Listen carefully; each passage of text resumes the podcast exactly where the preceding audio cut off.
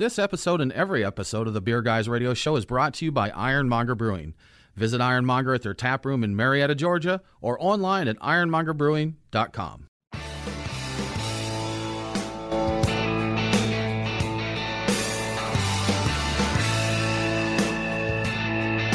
Open up a tab, grab a seat, and pour a pint. It's time for the Beer Guys Radio Show. You want free beer? Go to the brewery. Dedicated to the art, science, and enjoyment of craft beer. Yo, what's wrong with the beer we got? Now, here are your hosts, Tim Dennis and Brian Hewitt. Welcome to the Beer Guys Radio Show. We are broadcasting from the Beer Guys Radio Studios. And this week we're talking homebrewing, beer, mead, and cider. All the homebrewing goodies. There's several of them, Brian. Several of them. Several of them. You know, I'm Tim Dennis, and as always, with me, Brian Hewitt. Hey, Tim. So joining us today, we have Michael Syrup, one of the masterminds behind Rainy Day Brewery, and Bill Boyer, homebrewer extraordinaire of Beer and Fire Brewery. Like you said, all things homebrewing. That's what we're talking about, guys. Thanks for joining us. Thanks for having us. We're sipping, Bill, one of your creations right now, right? This is a raisin mead, and it is called a What is Your Quest? Yep, it's, it's a raisin mead called What is Your Quest? Uh, interesting thing about that is a raisin mead. Normally, if you have grapes, it's called a pyment, but when it's raisins via BJCP, it's just cons- considered a basic melomel. Okay. Okay. You know what? We'll talk about that pyments and melomels and bochets. And there's so many flavors of mead that people may not know. Indeed. Why did you go with the Monty Python reference for a raisin mead? I'm curious what the, the meaning is behind that. A lot of my meads are named after Monty Python. It was before COVID when the last or when the mead I was making was an elderberry mead. And I was like, what should I call it? I ended up calling it French Taunter. Ah, uh, and then after that, Okay. as I threw out COVID, I kept on naming them after um, various different things from Monty Python, mostly Holy Grail. But and after I've made so much, now I'm just going into other things of Monty Python related. Okay, and there's a there's a good amount of material out there. It- I think the entire series of of Monty Python is available on Netflix these days. I, I don't know if you guys ever did it, but I bought the back when the the DVD box sets with the giant plastic cases, so it's about as long as this table if you get all of the seasons of it together. Ridiculous, but uh yeah. I've heard jokes that even the most hardcore Monty Python fans like like the movie in three sketches. Monty Python. Do you find that factual? Uh, I I enjoy pretty much everything I've, I've seen Okay. in Monty Python. I've what of course the show came out what late sixties was that when it was? Is it Seventies, Definitely in the 70s. seventies. seventies? Yeah. And a lot of the the weird political references that they make are like I have no idea what they're talking about, but so it's so ridiculous across the board in the uh in the show that there's a lot to enjoy in it. You know. It's interesting to watch shows from even a couple decades ago and see how much change Oh, things have yeah. changed. I was watching an old Facts of Life, which I guess that was 80s, right? Yeah, that's right. So, but they found like they found a picture of someone that opened up some mystery and they just couldn't figure out how how can we find out more of this that you know that just google them The entire You know, episode would this- be or, would be over Yeah. with modern technology. Oh, you've got a question about that? Hold on, let me grab Yeah. my phone. just google it. Can you can answer just about anything some you can answer things you really don't want to know the answer to that was nice back then someone would throw a weird phrase out at you like i wonder what that means. I don't know and I- there's no good way to find out I think it would be a funny YouTube series for somebody to go back and re-record all those and, and then insert well, how it would change with modern tech, and every episode would be like two or three minutes. three long. minutes long Yeah. like all right I've cool, seen the we entire it out." season. It's it's done. scooby-doo runs a background check and does That's right. and that, Oh, it's old man Carruthers. Yes. All right. See you guys next week. Travel Zoo re- reviews of uh, Fantasy Island. Yes, exactly. Oh, we're not going there. No way. It's That sounds awful. scene. oh gosh.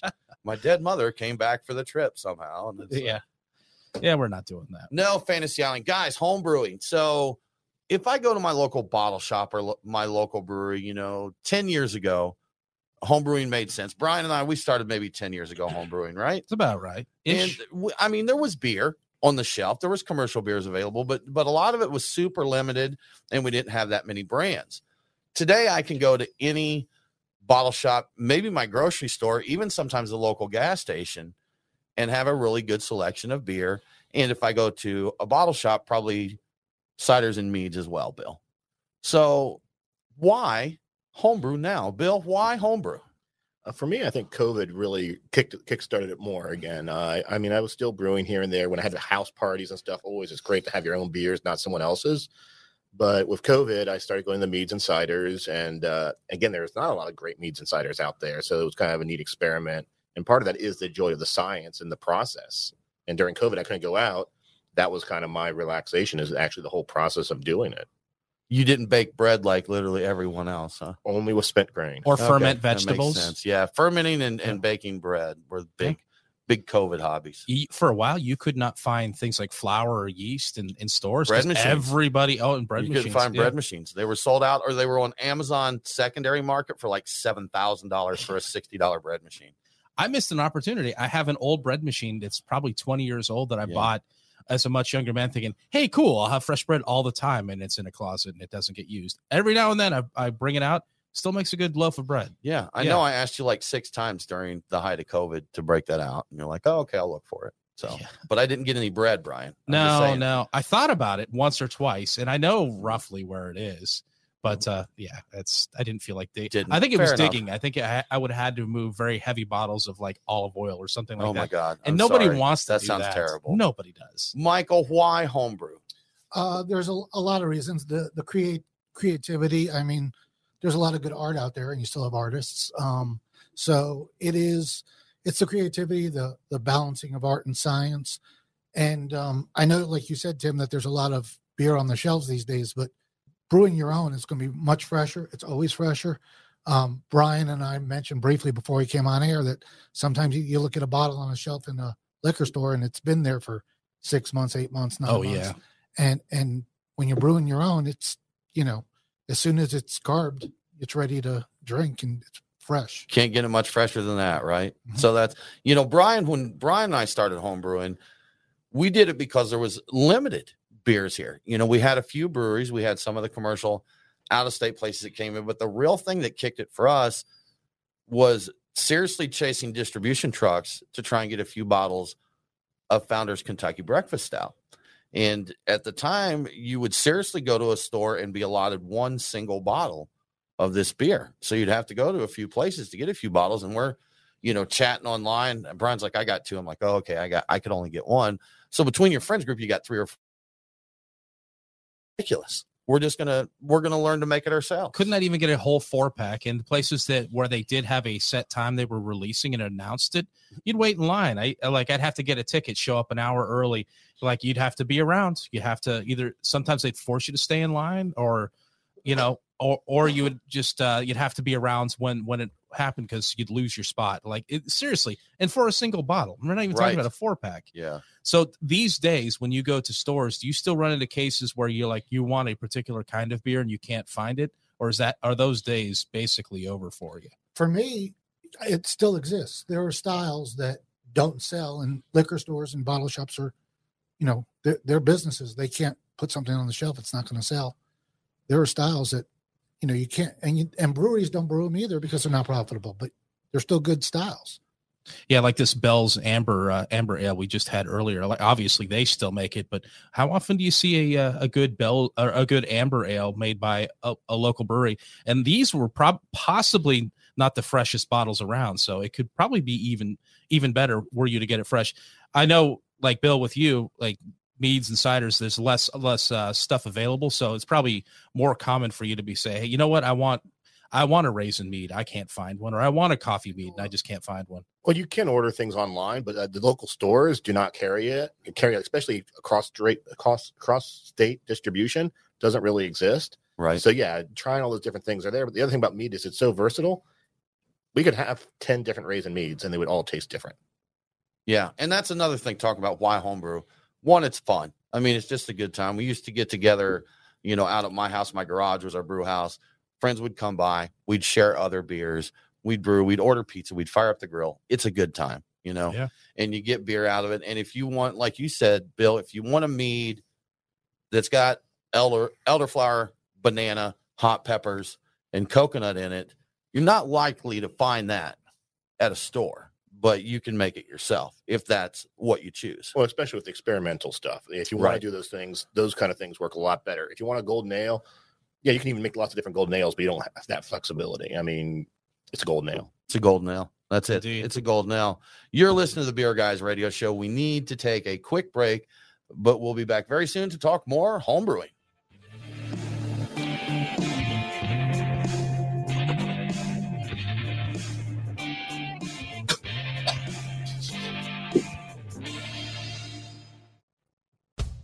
It's great to see our community coming back to life. The cold weather is fading away, and it's time to enjoy the greatest patio in Kennesaw.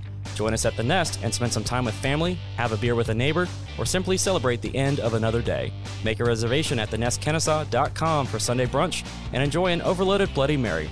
At the Nest, you'll find smiling faces, great barbecue, and 48 taps of local craft beverages. Don't forget, our outdoor space is perfect for your four legged best friend. We look forward to seeing you soon at the Nest.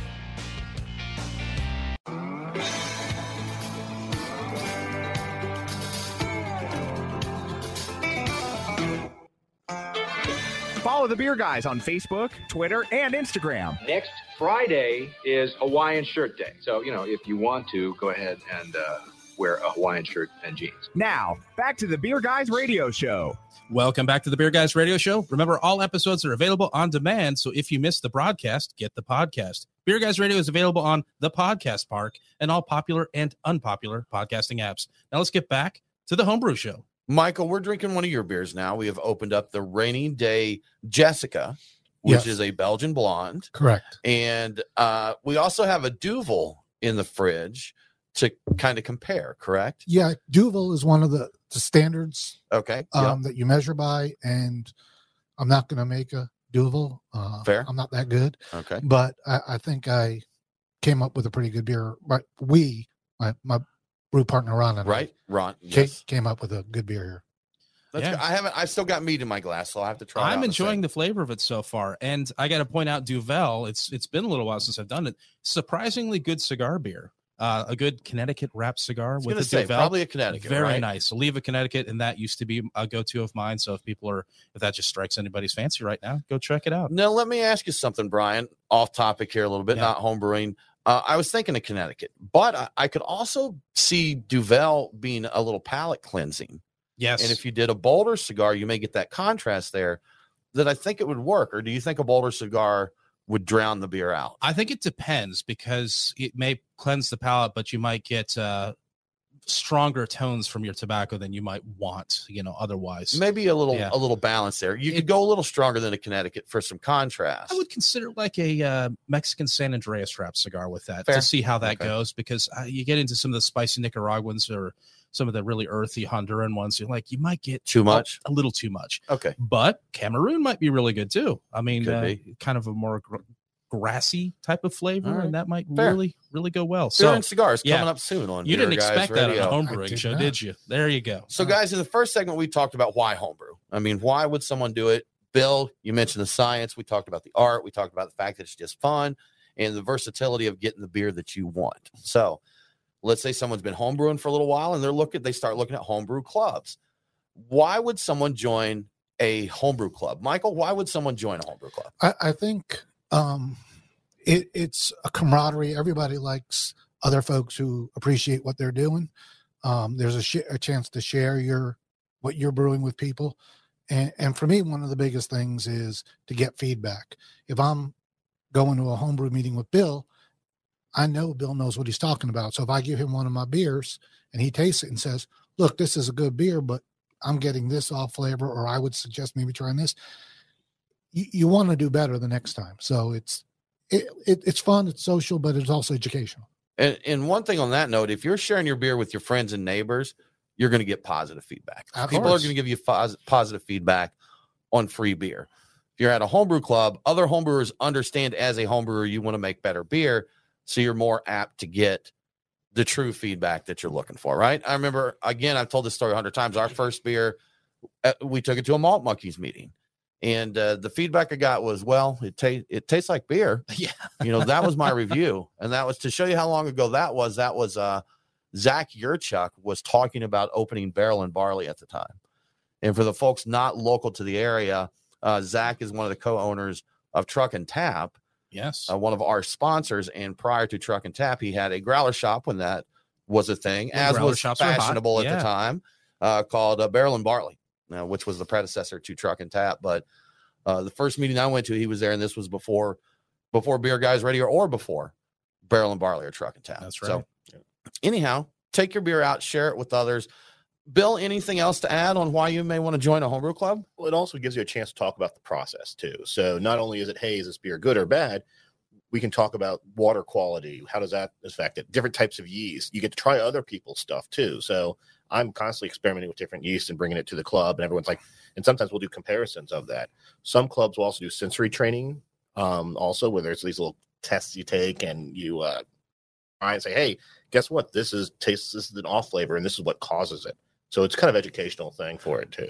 In the sensory training, that's there's little samples that you add to beer for the off flavors in Mhm. beer. That's the, the sensory training is referring to. We've done that uh, with our homebrew club uh, at one time. And so all these flavors that you get of paper, wet cardboard, seriously vomit, poop, and bile sometimes Yes, yeah. you can learn. And some of them are are subtle. So one reason you you do the sensory training is because you may not notice these things or you may not notice them as flaws until you kind of train your palate to look Yeah. for those. And If I may, the other thing, Tim, is that different people perceive flaws differently. Sure. So somebody says, "Oh, I perceive this flaw because I'm tasting X."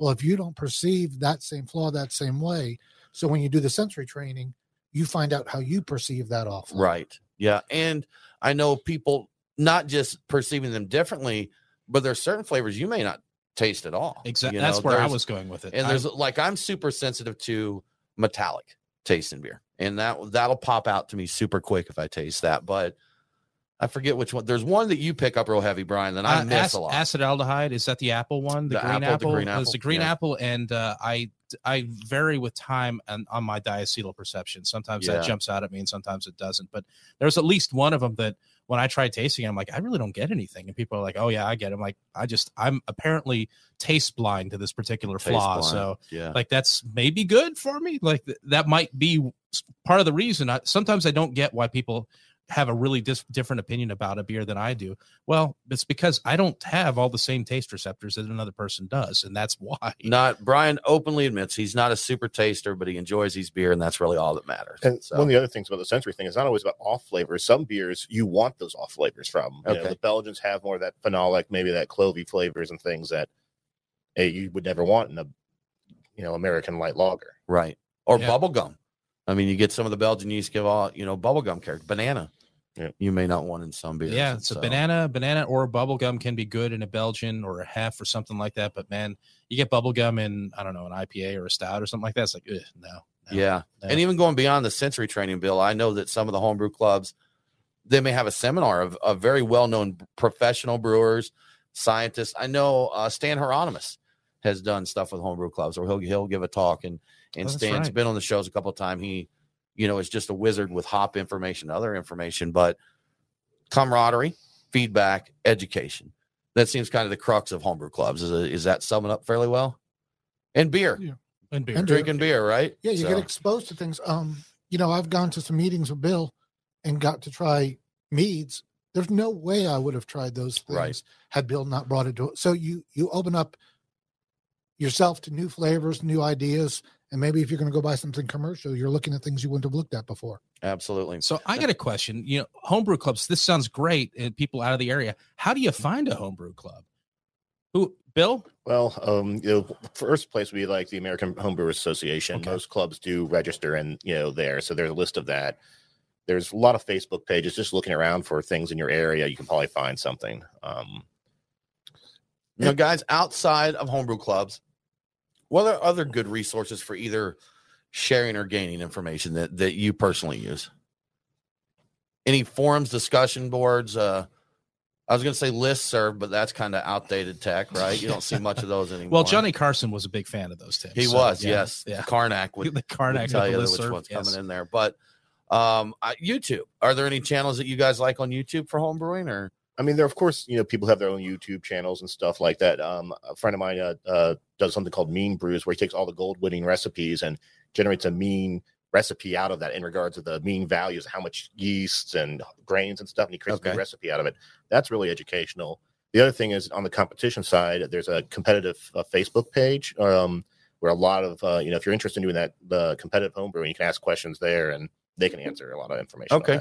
That. and I think we'll dive into competition a little more in the next segment. But uh, I know I actually homebrew talk Yes, is that the big talk. forum? I I haven't been on there much lately. Okay, The the problem with them and any other resource is you don't know the quality of the person who's answering your question. And True. if you correct someone who is wrong because you know that right answer, that does not mean that the public will accept your Correct. correct, answer. Um, I got my start on Reddit on the homebrewing sub about a Mr. Beer kit. That's where I started out. There's a lot of resources out there. Take a look. You'll find something that works for you. You're listening to the Beer Guys Radio Show. We need to take a break, but we'll be right back.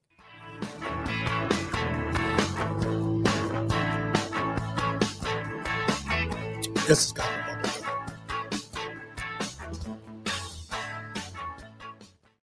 Brian and Tim, the beer guys. If you're like us, no lunch or dinner is complete without a pint or two of craft beer. Which is why Truck and Tap in downtown Woodstock, Alpharetta, and Duluth are always on our list. Tim, why do they call it Truck and Tap? Well, the tap part is easy, Brian. They've got 18 of them. As for the truck part, that's where it gets interesting. Truck and Tap features your favorite Atlanta area food trucks, so you're getting a different menu every day. Truck and Tap in downtown Woodstock, Alpharetta, and Duluth. Truckandtap.com, let them know that the beer guys sent you.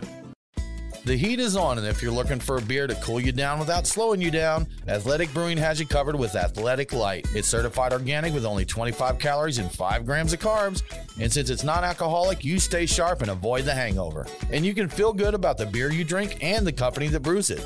Athletic Brewing is a certified B Corporation committed to social and environmental excellence. Use code BGR25 at athleticbrewing.com for 25% off your order. Athletic Light, the perfect summer crusher.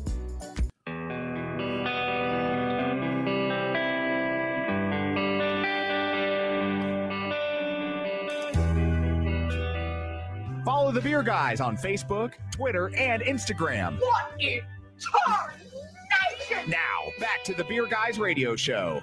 Welcome back to the Beer Guys Radio Show. I want to give a quick shout out to one of our newest radio affiliates, KUHL 1440 AM in Santa Maria, California. Catch Beer Guys Radio on KUHL every Sunday at 4 a.m. Now let's get back to homebrew talk. Man, 4 a.m. Sunday. That's you just got in from your Saturday drinking. That's a per, perfect time to tune in and hear a little bit about. That's beer. right. Have your nightcap. You're you're Yeah. winding down and uh, listen to beer. You'll be good to go. It'll be a good time, guys. We've talked about why we would want to homebrew. Uh, we've talked about joining homebrew clubs, find a homebrew club, other resources, online communities, and all that. My brain took a break about Mr. Syrup over there using an online forum that we both use literally daily, and I know he's on there all the time. Yes. So he looked at me like I was crazy when I asked that, which was a fair a fair look to Yeah. get from him. Yeah. But you know what, Brian? We've decided we want to homebrew. We found us a club. We've brewed what we think is pretty great beer. And Bill, I want to start competing, man. I want to start sending my beer out to homebrew competitions, and I want feedback some from from professional beer judges, and not just my homies at the homebrew club. So, how do you start competing? Well, uh, first things you have to figure out how to bottle right. So some people like to go kegging and only are doing kegs these days. You have to learn how to do that bottling from their kegs. But in regards to finding competitions, the, uh, the American Homebrewer Association does have a website for it, but it's kind of hard sometimes to find what's coming up. They tell you when the award ceremony is, but you don't, Ah, you don't have all the extra data. Um, there's a Facebook group called Competitive um, Homebrewing on, uh, I think it's just Competitive Homebrewing. If you just do a search on that on Facebook, you'll find it. We typically do a good job of announcing when the competitions entries are, you know, they're accepting entries, their shipping dates, how much it costs, how many bottles they want. So just trying to find those. And we also kind of say, hey, that's in this area, what circuits they're part of, uh, to give you an idea of, of that aspect of. Actually, we don't have very many competitions. Lots in Florida, a good amount in North Carolina, even Tennessee has more than we do. So we are trying to do a homebrew competition here in Georgia, and the award ceremony is going to be on the 10th uh, this month, or not this month, September. Um, and yeah, that's going to be a good chance. We're planning to do that yearly, and hopefully have more homebrewers locally do it because it's always nice to learn how to drop it off rather than ship things because shipping Right, is one of the other hard parts of it is how do I box it? And there's lots of different ways to do it. You can buy special boxes for it, but that gets expensive. I actually use HelloFresh and Freshly boxes that friends donate to me. Oh, I- is that the way you put? Okay, And, and I'll- because I was going to say the shipping doesn't stop you, does it? no, it doesn't. Yeah. And, and- and again, sometimes the shipping is as much, if not more, than sometimes the entry fees for some of these competitions are.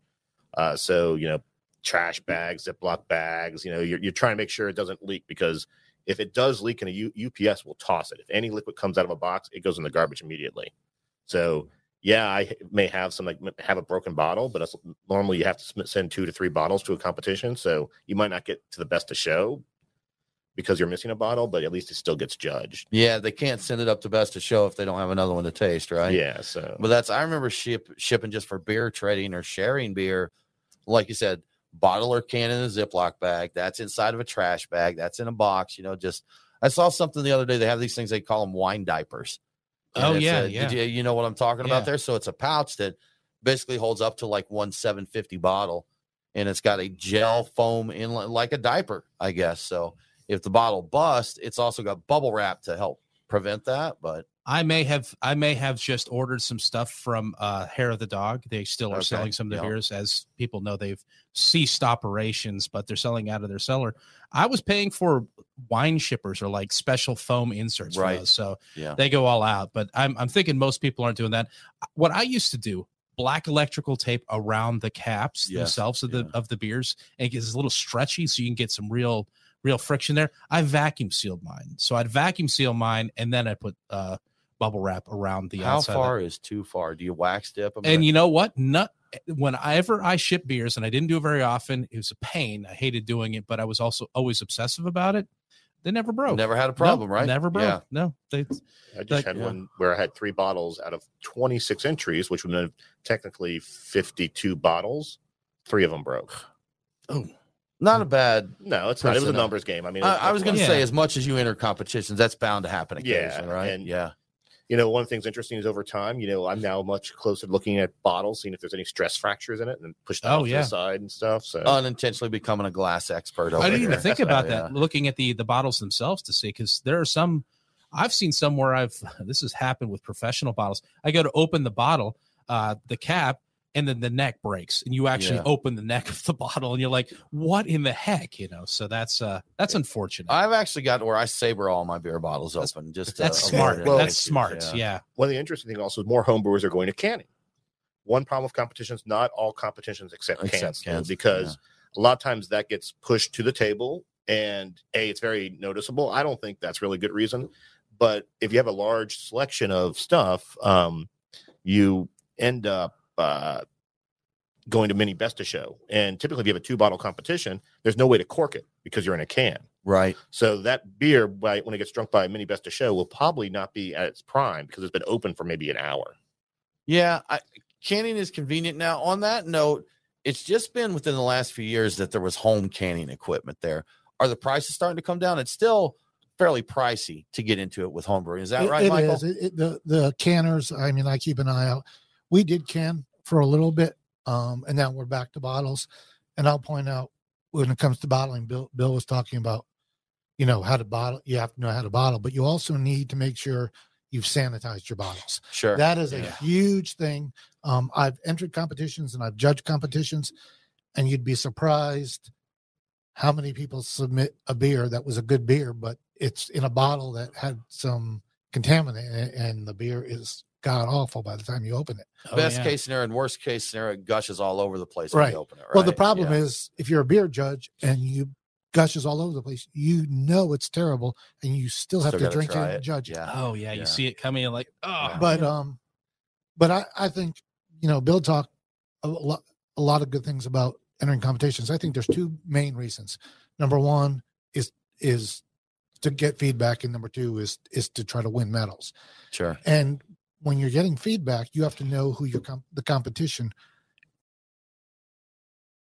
their judges they're just scrounging up people to judge their beer. So you have to know that most um good competitions will have the judge's name on the score sheet and what their qualifications are so you can decide the value of the feedback you're getting Also, you know, submit to multiple competitions. That's what Uh, you know. You know, if you don't do good with one, you know, again, we talked about sensitivities. If people like certain things, if right now in the summer months you're shipping a light lager and it's been in a hot UPS car, who knows what may have gone wrong with it too, and those kind of Yeah. things. Um, you know, it, it is important to understand how good your judges are, but also realize that a competition is not only about the competitor; it is about the judges. Because here, and particularly in Georgia, where we want to get more judges, how do you get people into judging? You get unexperienced people to judge. Like Michael's provisional; he hasn't gone through cert, you know, certification yet, but we want to give them the opportunities at these competitions to be able to judge these things, making sure they at least have one certified judge per table, so they can help educate people. But with the like the North Georgia homebrew competition, we want to make sure we would we would be happy if we had four judges per table and only one was certified, just so we get more people interested in the learning and getting to eventually hopefully get the certification. Right. Are you certified, Bill? I am not. I'm actually not even provisional. I plan to after Okay. doing this. All kind right. I got you. After doing this You're on the competition, other I side plan of to this, do it. right? Yeah. Um, I don't like writing things, so and I'm not the best descriptor of per, of things. So I I have judged before, but it's not something that I enjoy doing. Um, Judging is hard work. I, I was gonna It's say, yeah. surprisingly diff. It's challenging work, taxing, If and you go ahead, Brian. And I say, and you're doing it while you are slowly bringing on more and more alcohol into your system, which may help initially with some descriptive words, and then may impair some some ability to determine what the descriptive word should be. Right. So how, how many beers are typically in a in a flight? I guess it varies by Eight- category, but eight- let's say a popular category. eight- how many beers? do you eight to takes? ten. So you're let's say you've got let's go on the low end of that. Let's say eight. So imagine sitting down with eight of a speci- specific style of a beer that you're going to say 60% of those are pretty good. So you've got to judge these these 6 to 8 beers where 6 of them are going to be pretty close in style and pick out the best one. It's hard. I mean, we've done it with Oktoberfest. You know, when you've got 6 beers that are pretty darn good beers, there's not a you really have to dig in there to see what's going on. But we're out of time in this segment. You're listening to the Beer Guys Radio Show. We're going to take a break and come back with more home brewing.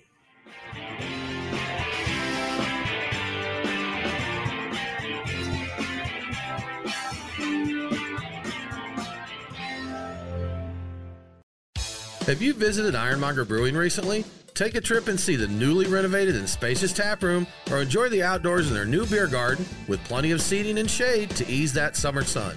Ironmonger's tap room has a variety of craft beer and hard seltzer on tap, with wine and spirits coming soon. Ready for a bit of adventure? Try out axe throwing with Ironmonger's 16 target range. It's a perfect spot for some quick fun or to host your next party or corporate event. So grab your friends and have some fun today at Ironmonger Brewing.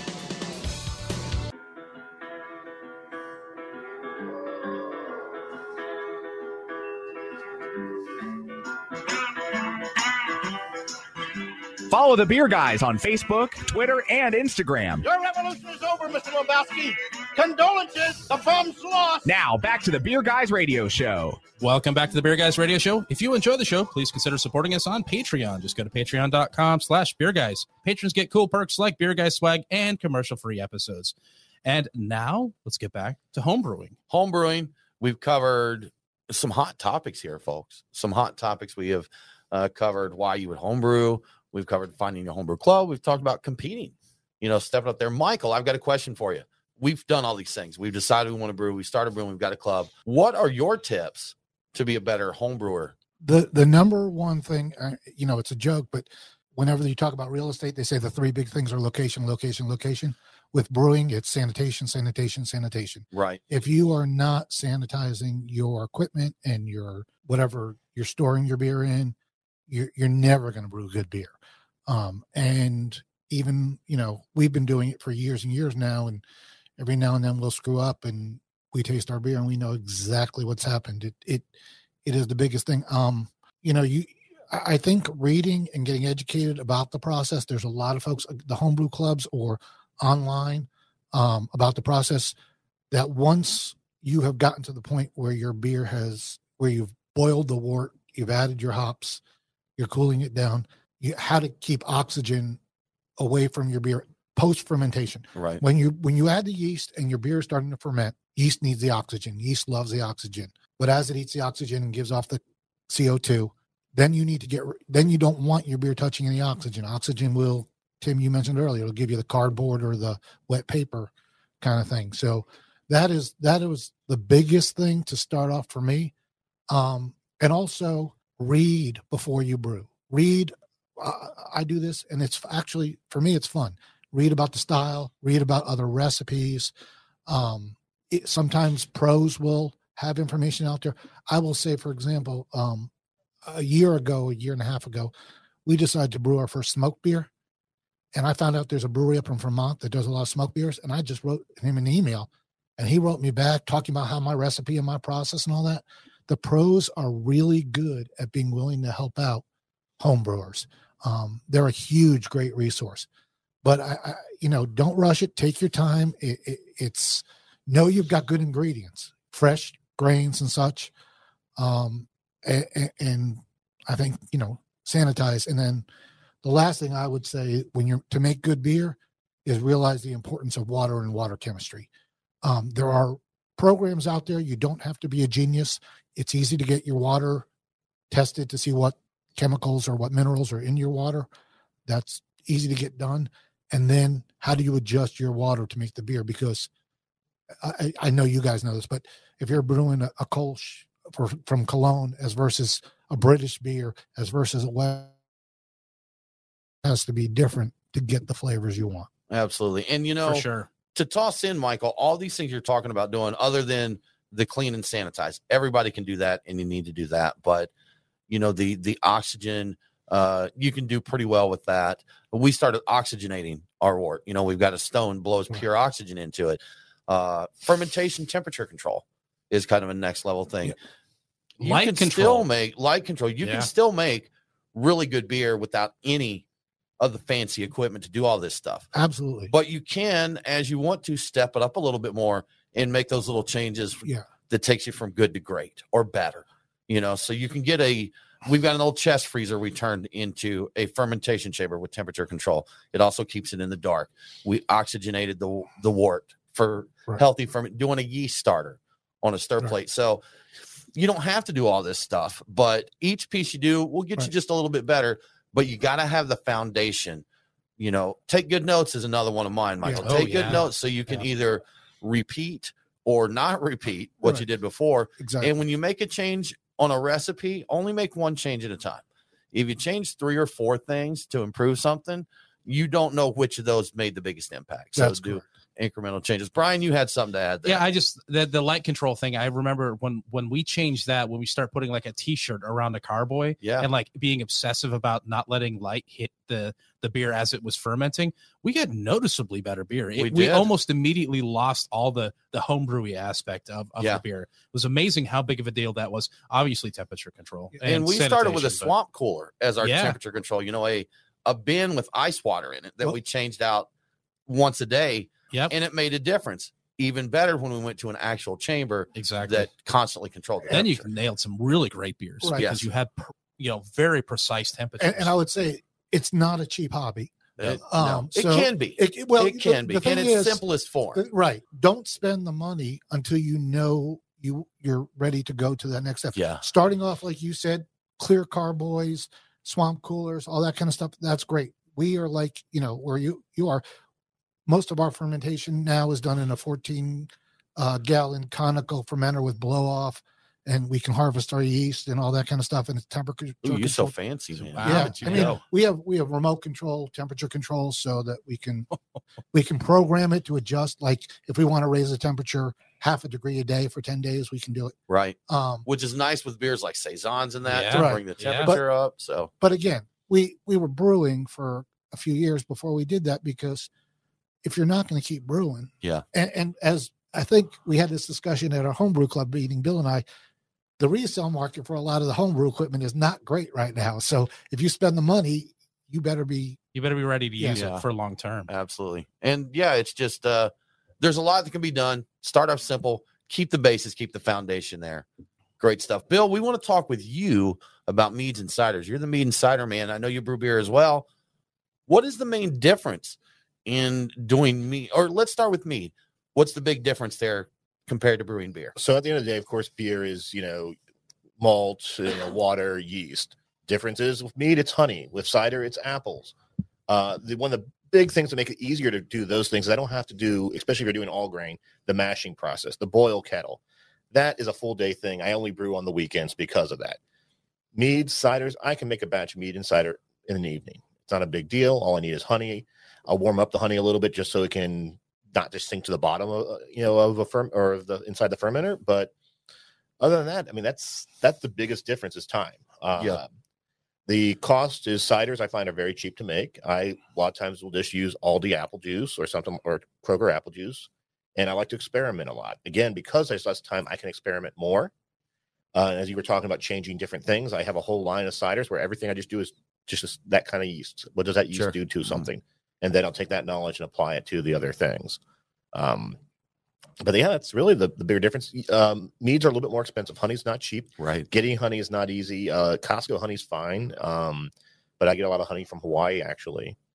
And uh, That sounds pricey. it's actually Yeah. one of the cheaper places to get it. Is I it? some- Okay. some- it- right. It's funny because you get free shipping from there, and Really? there, there- there's a good guy out there. There's actually a couple good companies out on the, the Big Island in Hawaii, and so a lot of the the mead makers use this guy's honey. And Um, you do get different flavors from di- and especially if you do traditionals, uh, it, it- you know, where you don't add any spices or anything else. Um, I like I the honey is really important because you have nothing else to hide it. Kind of like doing like a blonde ale, nothing really can hide it. Hide in Sure. it.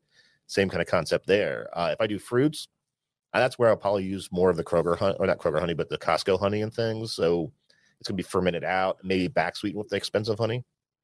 Yeah, that's I forget. I totally forget where where we got our honey now. But Ours bought- was mostly Costco. I well, I think, think we got like half gallon jugs from there, didn't we? And we Yeah, yeah. it wasn't that expensive, and it made it was good. You know, I'm sure we could again, like we are talking about with beer, we could have got better. We could have went better, but ours was pretty darn good. and know? ours was very reliant on additives to it fruits you know like any, anything from oranges to raisins to craisins and all that sort of thing cinnamon sticks that sort of thing so ours was not very purist but man ours aged real nice yeah, it did. Yeah, And, you know, thick, sweet. Sanitation, Like of course, me, again, 100%. Sanitation, definitely a big thing. Water quality still affects, especially with meads. Sure. Um, unless you're doing like an all juice thing, it's very important. But those are like the, the main things you need to worry about. Uh, yeast, again, I like yeast, different experimenting with that. And compared to like when you were homebrewing, the yeast is so much better than it, It was is Uh, a lot more variety too. Better Sure. yeast and much, much more. Yeah, Yeah, And, and temperature c- control is not as important as it used to be because you can get better yeast. that like can- Kveik yeast and such. That that Oh, was for one reason we got yeah. into saisons is because we didn't need the temperature control at first, and also Michael, you're talking about water chemistry to back up to that. My water naturally had a good profile for saisons. We didn't have to do. We filtered it, and that was it. You know. Yeah. So. exactly Well, guys, we are about out of time. We've covered a lot of homebrewing topics today. I appreciate you both coming in here and sharing your knowledge. Uh, we're going to have to do it again for sure. We may brew again one day, Brian. You know, who knows? i keep thinking about doing reviving one of our old mead batches or old Yeah. mead recipes because i could do that in an evening like bill says on the kitchen counter and have a gallon of it and Quick, i know fast, and fun, right? it'd be beautiful in short time Guys, thank you so much for joining us. We really appreciate it.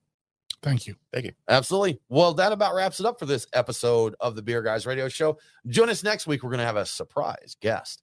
For more craft beer info, follow us online. We are Beer Guys Radio on Facebook, Twitter, and Instagram. Thanks for tuning in. Have a great week, and don't forget to drink local. Cheers.